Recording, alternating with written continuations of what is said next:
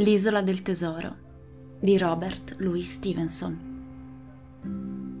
Al compratore esitante. Se storie marinare con appropriati toni di freddo, di calura, tempesta ed avventura, con isole, golette ed abbandoni, e di pirati e d'ori sotterrati.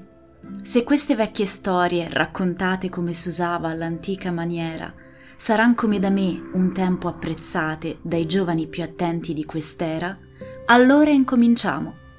E se il passato al giovane lettore più non piace, se vecchi amori ha già dimenticato di Kingston o di Ballantine l'audace, di Cooper della selva e dell'onda, allora così sia, e che io possa con tutti i miei pirati dividere la fossa, dove ogni creazione si sprofonda.